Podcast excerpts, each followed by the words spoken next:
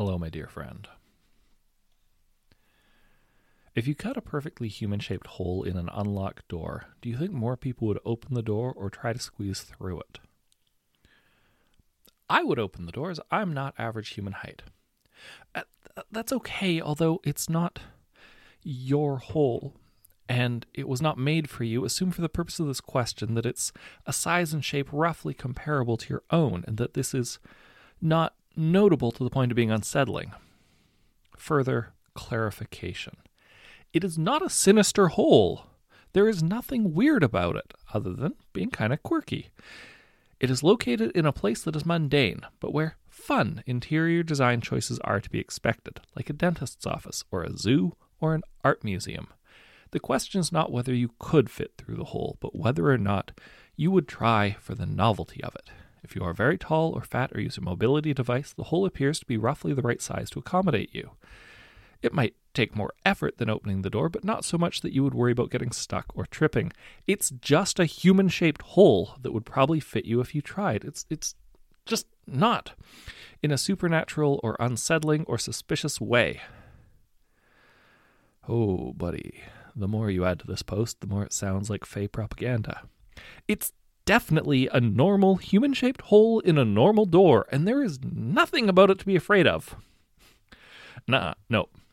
I've read Enigma of Amigara Fault. You're not going to trick me. Knife emoji. It's not your hole, and it was not made for you. It doesn't lead anywhere except into the room immediately in front of you. The door is a normal thickness for doors, so like an inch probably. The hole is not interesting or compelling in any way except that it's made to look like somebody smashed through it in like a cartoon. All right. It looks like the answer to your question is that any human shaped hole in a door causes a lot of people intrinsic unease, and they definitely would not go through it. Doorways are, by definition, liminal spaces, and thus, this distrust is likely to crop up in various places and times and cultures, but particularly in anyone who's familiar with traditional Irish and British folklore. This distrust is probably made worse by those, for those, not average human sized, or requiring a mobility aid, but yet the hole could accommodate, because that's going to feel more personalized no matter how many times you insist the hole is not made for them particularly. Those of us who aren't average are too used to things not accommodating us to trust random holes that do. However, a library I frequent has two arched entrances into its kids' room, both through a brief tunnel.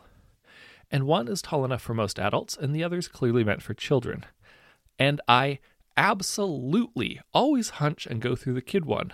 So if you could convince me that a random person shaped hole in a door was safe, which you cannot, available evidence suggests that I would try to fit through it. Now, listen, the distrust comes from people playing too much D&D and reading too much manga. In the real world, people are not inherently suspicious about the mystical powers of whimsical zoo doorways. yeah, and that lack of suspicion is clearly why I'd get taken by the Fae. But at this point, going through a whimsical zoo doorway with potential mystical powers, is that really that much worse than the hellscape we're currently living in? Inside the bad timeline? No. At least there might be magic there. I'm going through the doorway, just in case. Final commenter. Not gonna lie, I would immediately, immediately attempt to squeeze through the human shaped hole. If I was reading a book or watching a film where this happened, I would just scoff at those who just went on in, but like points. Fun hole.